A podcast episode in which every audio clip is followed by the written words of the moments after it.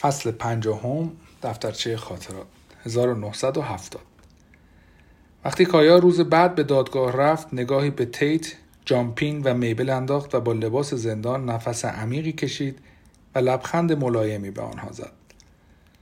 اما یک نفر دیگر هم کنار این سه نفر بود و توجه کایا را بیشتر از همه متوجه خودش کرد.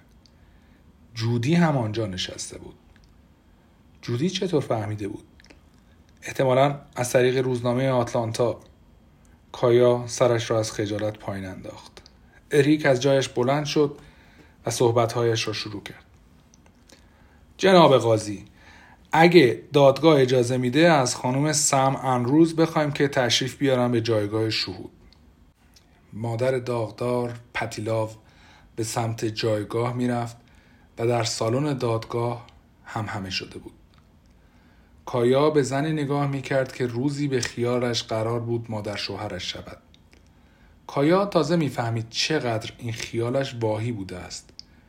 توی آن شرایط هم پتیلاف حواسش به ظاهرش بود و بهترین لباس ابریشمی مشکیش را پوشیده بود. کیف زنانه براغش را روی زانویش گذاشت و در جایگاه نشست. موهای تیرهش از کلاه بیرون زده بودند و توری ها نمیگذاشتند چشمهایش کامل دیده شود. این زن هرگز نمی‌توانست یک پابرهنه مردابی را به عنوان عروس بپذیرد.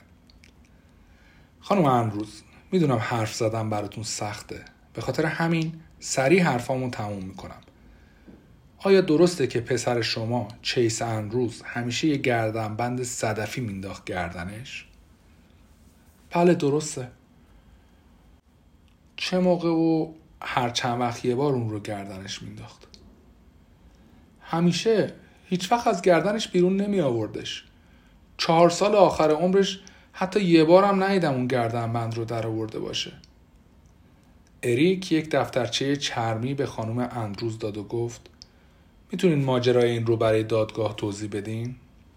نگاه کایا به زمین بود و با لبهایش ور می‌رفت. و خشمگین بود از اینکه دادستان دفترچه شخصیش را جلوی چشم همه بیرون آورده است. احساس می‌کرد که به حریم شخصیش تجاوز شده است. کایا اوایل آشناییش با چیس این دفترچه خاطرات را درست کرده بود. او بیشتر عمرش از نعمت گرفتن هدیه محروم بود. کمتر کسی این محرومیت را درک می‌کرد.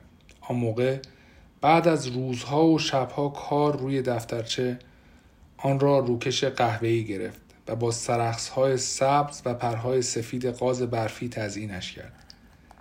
وقتی چیس از قایقش بیرون آمد دفترچه ای را برای اولین بار در دستهای کایا دید. این چیه؟ کایا با لبخند جواب داد یه چیزی از طرف من. دفترچه نقاشی داستان رابطه آنها بود. در برگ اول آن طرحی از خودش و چیس بود که به یک تخته چوبی تکیه داده بودند و چیس داشت سازدهنی می‌زد. اسم لاتین جوهای دریایی و صدفها روی دستهای کایا به تصویر کشیده شده بود. یک نقاشی آبرنگ هم بود که تصویر قایق چیس را زیر نور ماه نشان می‌داد. صفحه بعدی تصویری انتظایی از گرازمایی هایی بود که اطراف قایق میچرخیدند. چیس با تعجب دفترچه را ورق می‌زد. انگشتهایش را به آرامی روی نقاشی ها می‌کشید به بعضی از آنها میخندید اما بیشتر اوقات ساکت بود و فقط سرش را تکان می‌داد. کایا ازت ممنونم. من تا حالا چیزی شبیه این نداشتم. بعد از تشکر چیس مدتی روی شنهای ساحل نشستند.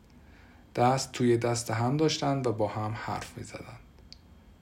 کایا هنوز هم به یاد می آورد که قلبش موقع تحویل دادن هدیه چقدر تند می‌زد و هیچ وقت فکر نمی‌کرد آن هدیه روزی به دست کسی بیفتد. هیچ فکرش را هم نمی‌کرد که این دفترچه بخشی از یک پرونده قتل باشد. وقتی پتیلاو به سؤال اریک جواب می‌داد کایا نگاهش را طرف دیگری انداخت تا با او چشم در چشم نشود. این مجموعه نقاشی های دوشیز کلارکه که به چیس هدیه داده. پتیلاف وقت تمیز کردن اتاق چیس آن را پیدا کرده بود. دفترچه زیر یک مشت آلبوم پنهان شده و از چشم مادر مخفی مانده بود. پتیلاف همانجا روی تخت پسرش نشسته و صفحه های دفترچه را ورق زده بود. توی آن دفترچه پسرش را با آن دختر دیده بود که به درختان جنگل تکیه داده بودند. دختر مردا. چیس خودش را با یک زباله می‌دید. در آن لحظه نفس کشیدن برای پتیلاف سخت شده بود. اگر مردم میفهمیدند چه می‌شد؟ بدن پتیلاف سرد شده و عرق سرد به تنش نشسته بود. خانم انروز میشه لطفا به اون توضیح بدین که توی این نقاشی که دوشیز کلارک کشیده چی می‌بینین؟ نقاشی چیس و دوشیز کلارک توی برج آتش این جواب هم همه توی اتاق پیچید. دیگه چی؟ خب توی دستاشون یه چیزایی هست. دختره داره اون گردنبند صدفی رو به چیس هدیه میده. و پتیلاف با خودش فکر کرد. و دیگه اونو در نیاورد. فکر می‌کردم چیس همه چی رو بهم گفته. همیشه فکر می‌کردم بیشتر از هر مادر دیگه ای به پسرم نزدیکم. اما فهمیدم که سخت در اشتباه بودم. خب پس هم چون چیس به شما گفته بود و هم به خاطر دیدن این دفترچه شما می‌دونستین که پسرتون با دوشیز کلارک قرار می‌ذاره و می‌دونستین که اون گردنبند هدیه از طرف دوشیز کلارک بوده. بله. وقتی چیس در شب 29 اکتبر برای شام اومد خونه گردنبند به گردنش بود یا نه؟ بله. تا حدود ساعت 11 توی خونه بود و گردنبند هم گردنش بود وقتی روز بعد به پزشکی قانونی رفتین تا جسد چیس رو شناسایی کنین اثری از گردنبند پیدا کردین؟ خیر آیا دلیلی به ذهنتون می‌رسه که دوستان چیس یا هر کس دیگه ای جز دوشیز کلارک اون گردنبند رو برداشته باشه؟ خیر تام سریع از جایش بلند شد و گفت جناب قاضی اعتراض دارم. اینجا یه شبهه به وجود اومده. ایشون نمی‌تونن درباره بقیه افراد استدلال بیارن. اعتراض وارده. اعضای محترم هیئت منصفه. سوال جواب آخر رو نادیده بگیریم بعد سرش را پایین آورد و گفت اریک مراقب باش. از رضای خدا. تو که بهتر از همه قانون رو می‌دونی.